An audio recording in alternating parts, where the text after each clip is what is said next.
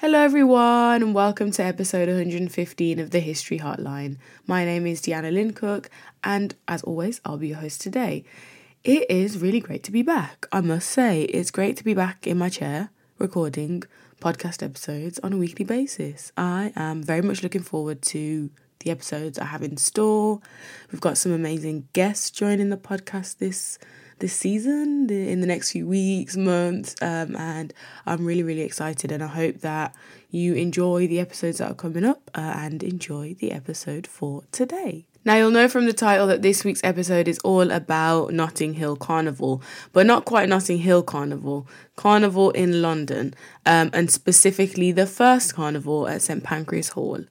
And I thought I'd start with some words from the one and only Claudia Jones.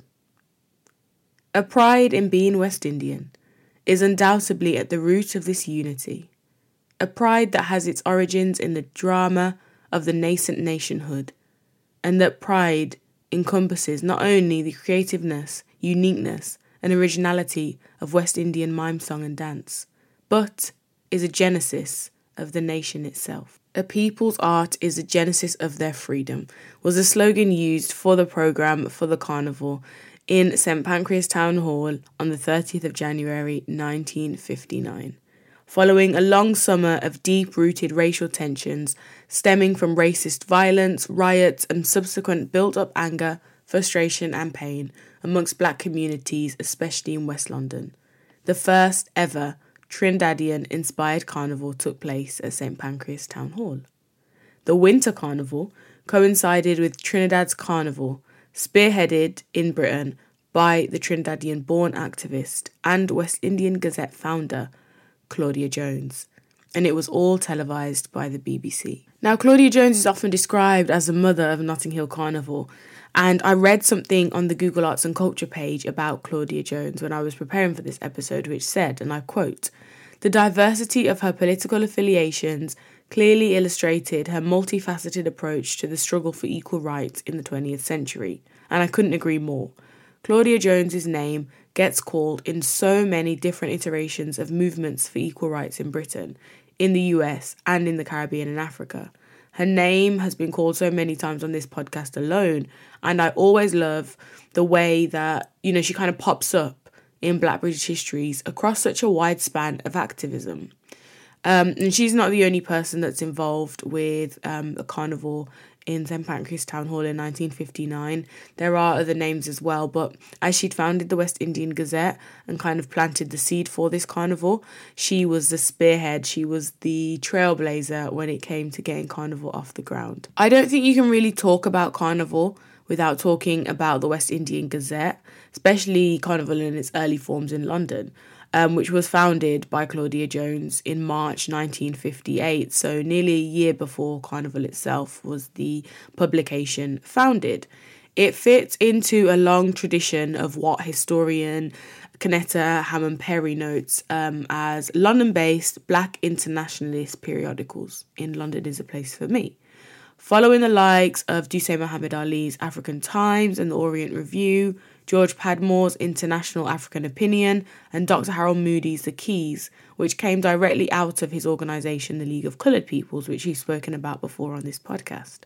Kennetta Hammond Perry goes on to say that all these periodicals championed anti colonialist and anti racist causes in Britain and around the world, a lot of the time we speak about activism that was taking place in London and in wider um, Britain as being just for people in Britain, just for black people in Britain fighting racism. But actually, it was the very, very big anti colonial struggle that was happening at that time uh, as countries in Africa and countries in the Caribbean and in Asia were actually fighting to be free, to be independent. Um, and these anti colonial movements definitely were um, part and parcel with the struggle that was taking place in London.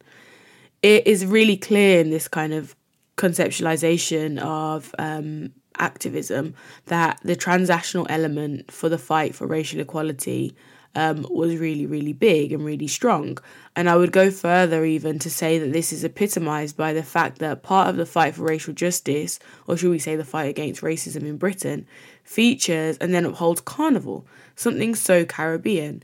rooted in African traditions, that being the music, the dance, the food, the dress, the celebration, is then picked up by way of the Caribbean and adopted for Britain to continue the fight for racial equality and to push back against the racial tensions that were taking place, especially in West London at the time. Following the violence of the summer of 1958, the editorial team, led by Claudia Jones, decided to plan the first Caribbean style carnival in Britain for January 1959 some of the proceeds of which were dedicated to the Association for the Advancement of Coloured Peoples, the AACP, which was an organisation founded by Amy Ashwood Garvey and took its namesake from the uh, prominent US civil rights group, the NAACP. This was specifically to build a legal fund for black defendants in London. Now, Carnival in the Caribbean begins as a vehicle to challenge colonial rule. It originated during a period of enslavement where the enslaved were banned from attending the masquerade balls and the parties of the white settlers and free people of colour before the Lenten season began. The enslaved who could not take part in the celebrations would observe them and decided to hold celebrations of their own, mocking those in turn. Their celebrations were held at the same time as the burning and harvesting um, of sugarcane, and this period that consequently became known as Cannes Brûlées. Sorry for my French, it's awful, and eventually Canboulay. The celebrations would include dancing, singing, costumes, and the mocking of people that held those masquerade balls, the white settlers and free people of colour. Long after the slaves were emancipated by the British in 1838, the colonial administration continued to fight the now, quote unquote, Africanized carnival piece by piece, banning at one time or another drums, masks, and dancing in the street, which is kind of a similar story to how some people think about Notting Hill Carnival today, trying to ban bits of it piece by piece. Carnival, in its early iterations for African people in the Caribbean, has always been a form of resistance, and it's no different in its origins on British soil and today. A people's art is the genesis of their freedom, is the way Claudia Jones famously put it. And I think it really epitomizes the nature of carnival and the celebrations that it symbolizes uh, from its inception to its kind of child, shall we say, Notting Hill Carnival, which we see today still going strong, with its challenges, of course, but still present and still very much a part of our August bank holiday. Now, you might be thinking, well, what did this carnival inside St Pancras Town Hall entail? What was it all about? It's definitely different to the carnival we think of when we think of the Caribbean or even Notting Hill. You know, outside, a procession, big floats, loud music, that kind of thing. And don't get me wrong, a lot of that was similar, even though it was inside.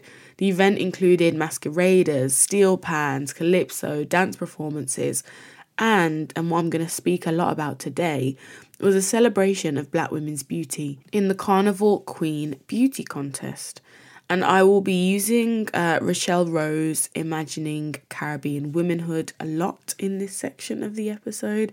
Um, her work it examines the links between, should we say, racial politics and politics a little bit more broadly with beauty standards and it is a cultural history which is quite interesting because I don't think there has really been one um, of Caribbean beauty competitions. And it does start with the Caribbean, but the chapter I'm specifically looking at looks at um, the Carnival Queen beauty competition in London that started um, with not with St Pancras Town Hall Carnival in 1959.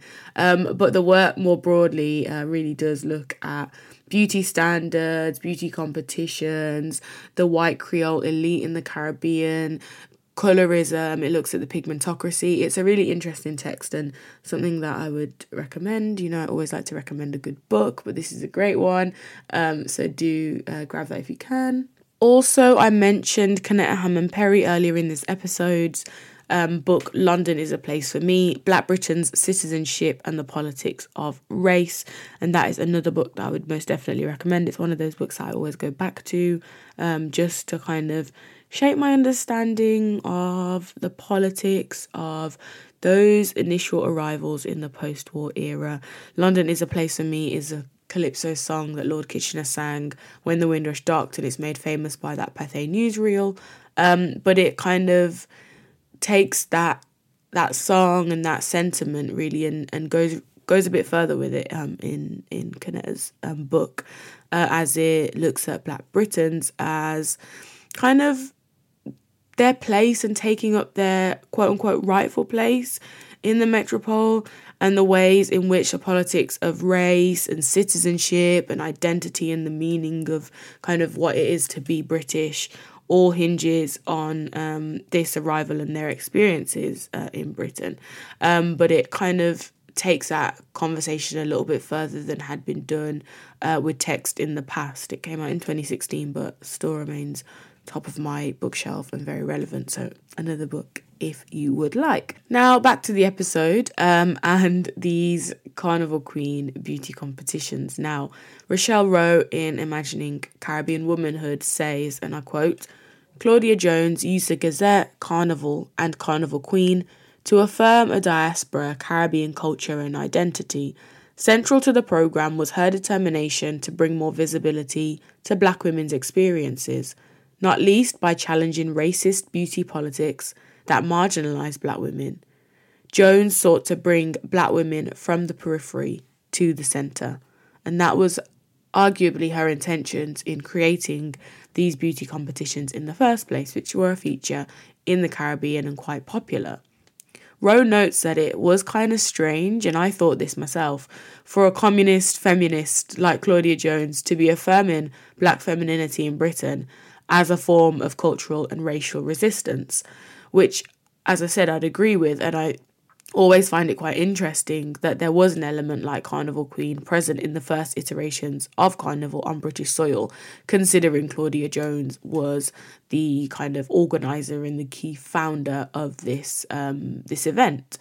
Uh, Rowe goes on to argue that Claudia Jones's radical political vision affirmed black womanhood as a cornerstone of its anti-racist and community building work, which just kind of shows, and it goes back to what I was saying about the extent of Claudia Jones's activism and her ability to pull in from different elements and parts of society um, the things that people see as important that would help build up black people in Britain.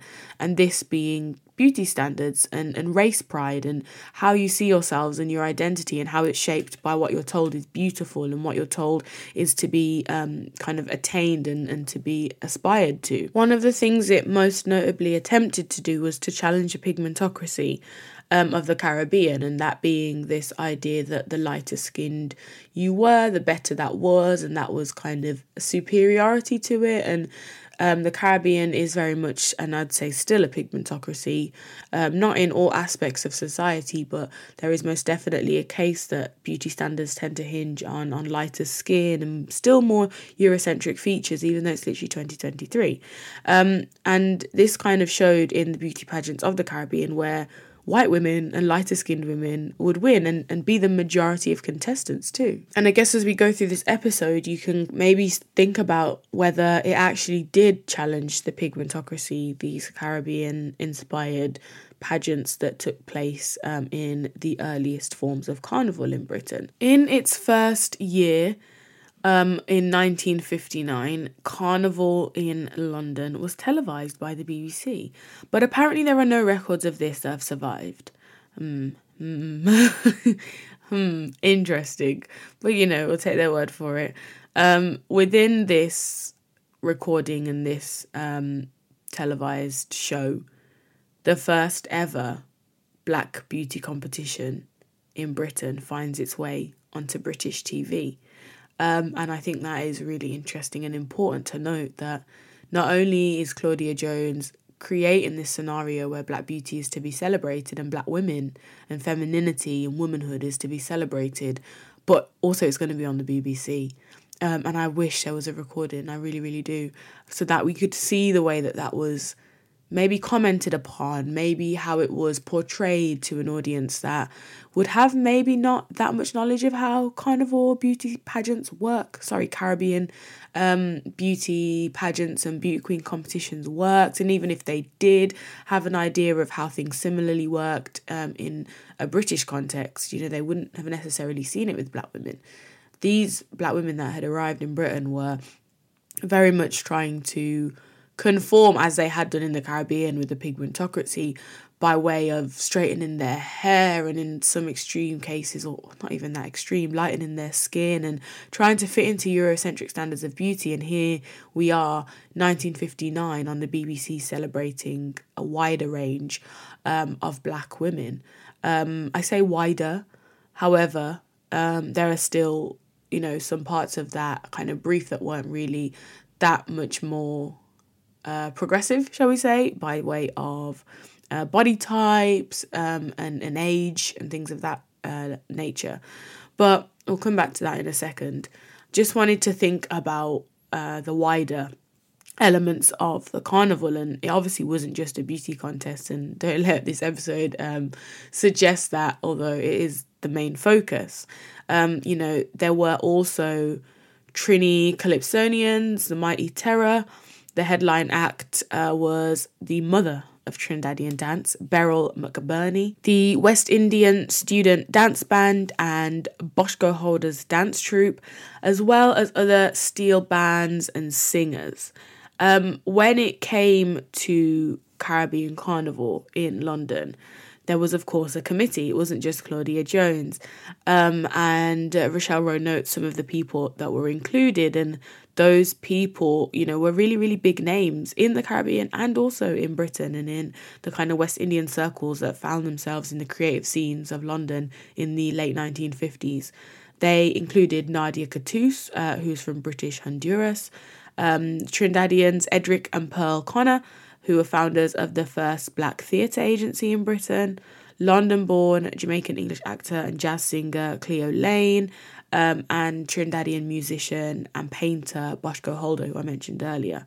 So you have all of these, not only um, people within uh, politics and activism, Claudia Jones, Amy Ashwood Garvey's, and all these other people um, whose names kind of get into the mix of um, organising in Britain. You then have the other layer of the people that were involved in publications like the Gazette, um, the writers, the editors, um, and that kind of level of activism. And then on top of that, you also have the creatives, the performers, the artists, the musicians, the singers, the dancers that all come together um, to to create this carnival.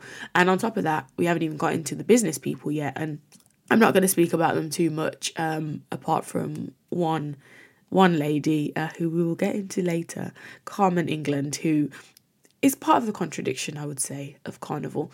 Um, but essentially, you have so many people within uh, West Indian culture in Britain coming together to create this event that as Claudia Jones says, is the, the genesis of its people. The art is the genesis of its people. And here, here we have the people um, coming together within this art. Now, the imagery that surrounds the kind of Carnival Queen beauty contests really does challenge um, the Caribbean um, iterations of these beauty contests, as it was clear that this kind of unspoken colour bar of beauty contests would not operate uh, in London as it had in the Caribbean.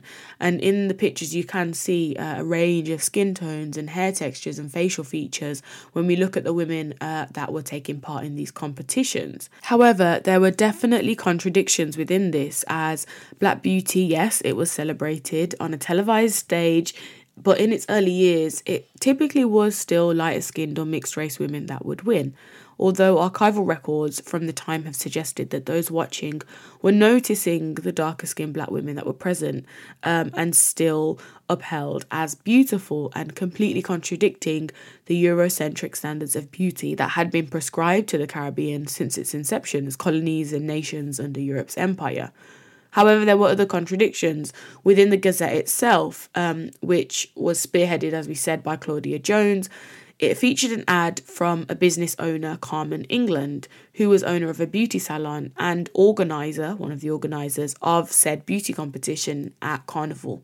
Now, you'll never guess what her advert was for, and honestly, it really breaks my heart that this is the case.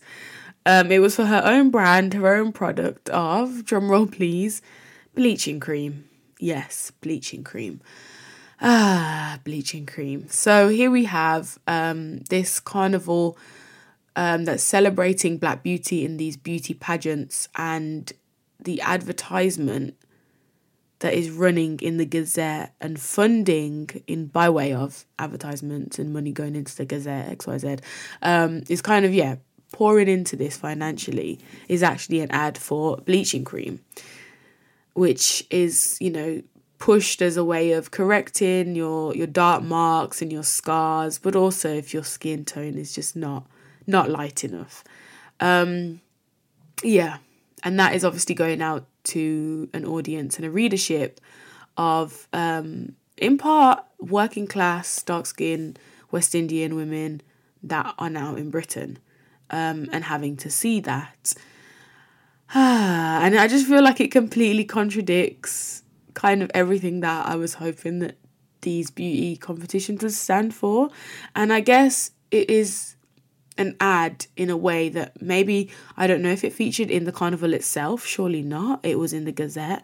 Um, but I don't want to make exceptions for it because I think that bleaching creams are are vile and and they the companies that kind of push these lightening and brightening and bleaching creams now even now they still exist today um, across cultures are really profiting off women's insecurities, men's insecurities as well.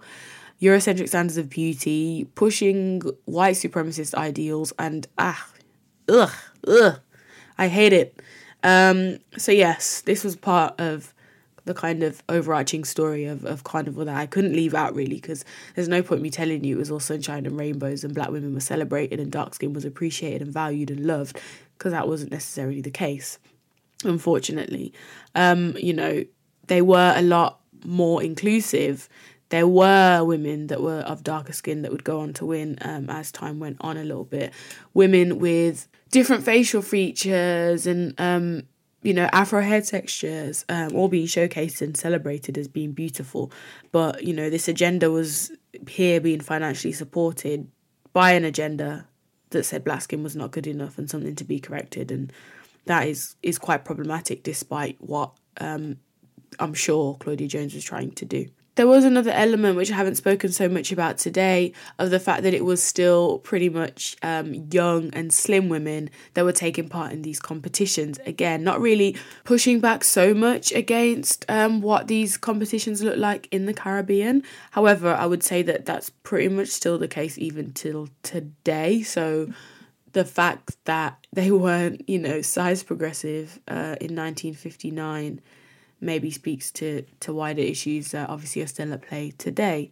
Um, now, I don't know where you fall down on this line. Um, I don't particularly love beauty pageants um, and rating women on their looks or whatever else happens at these pageants. Um, you can probably hear by my tone where I fall on the line of this, but I do think it is very interesting that these were used as a way of bringing marginalized West Indian women into the periphery and into the center of, of beauty when it came to this carnival, um, which is something I mentioned earlier on in the episode. I I can't lose that whilst you know I have my disdain for for pageantry and things of that nature. Claudia Jones did a very interesting and important thing in bringing black women into the center um, of something that would go on to be so huge in London. You know, I think the way in which she undertook that first iteration of Caribbean Carnival in London was always going to be the way it carried on, was always going to be such a strong, or a weak, you know, if she hadn't executed it well, foundation for Carnival in this country. And thankfully, you know, the seeds of Caribbean Carnival were planted by Claudia Jones at St Pancras Hall in January 1959. The seeds were unfortunately watered by the racism prevalent across the UK um, as time went on, especially in West London in the early 1960s. And as the year continued and Kelso Cochrane was murdered uh, with very little done um, to, to find justice for him, Caribbean Carnival develops from that little seed planted by Claudia, celebrating Caribbean life in Britain and pushing back against the racism meted out at all angles, institutionally, individually, covert, overt, um, in this country that the newly arrived had begun to call home as we get into the 1960s and bring their children to and carnival was a place for them to resist. Um, and I hope that it remains a place for us all to resist as time goes on um, and we find ourselves generations on in this country. Thank you so much for listening to today's episode. Um, but I did want to update you before you went, unfortunately, about the outcome of Professor Hakim Adi's fight for the Masters of Research of African History and the African Diaspora at Chichester University. And, and that course had been threatened with uh, termination. They had suspended enrollments, um, and Hakim's position was uncertain when he came on the episode for that emergency episode uh, 114 a few weeks ago. Unfortunately, um, as of the 25th of August 2023, uh, Professor Hakim Adi has been made redundant at the University of Chichester um, the only professor of the history of Africa and the African diaspora in the UK.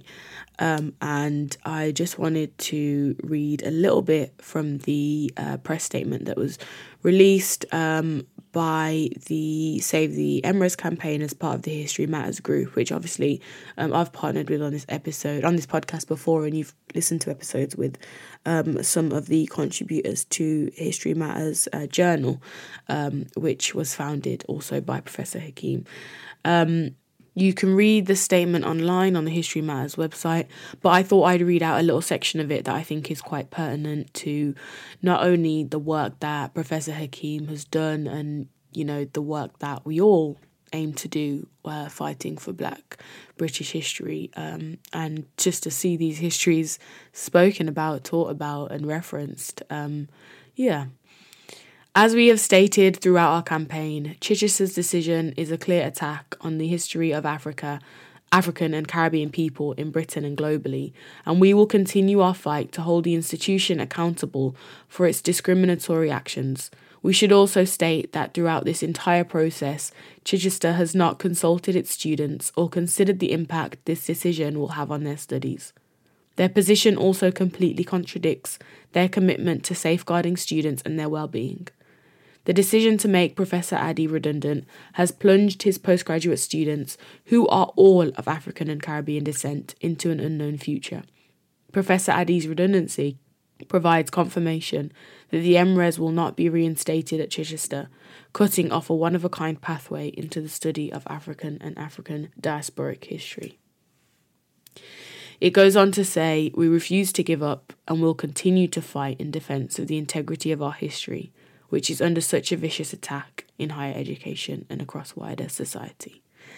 And that's definitely something I've been feeling recently. Um, of all of these courses and roles that have been put out in the wake of 2020, in the name of honouring the legacy of George Floyd and in the name of anti racism, that have been, you know, started and founded, it just seems like the momentum has stopped. And who cares now? Who cares about Black history? Who cares about the diaspora, the African and Caribbean diasporic histories um, that people were so, so interested in back in 2020? And, you know, if you've listened to episode 114, you'll know that um, this course came about long before 2020. Um, it's been around. Professor Hakim Adi's been around long before 2020 um, and has been consistently doing this work even when it's not popular. Um, and I think that's just the case, isn't it? You know, we'll continue to do this work even when it's not popular, even when it's not trending, even when it's not marketable and, and big companies want to throw money at it and brand it. Um, we will continue because uh, this history is important and this podcast will continue, and I'm sure the work of all those students on that course will continue, as difficult as it will be. Uh, we have to fight on. Thank you so much for listening. I hope you all have a wonderful week. Uh, if you've been to Carnival, have a great recovery, put your feet up, drink some water, and enjoy. Thank you. Goodbye.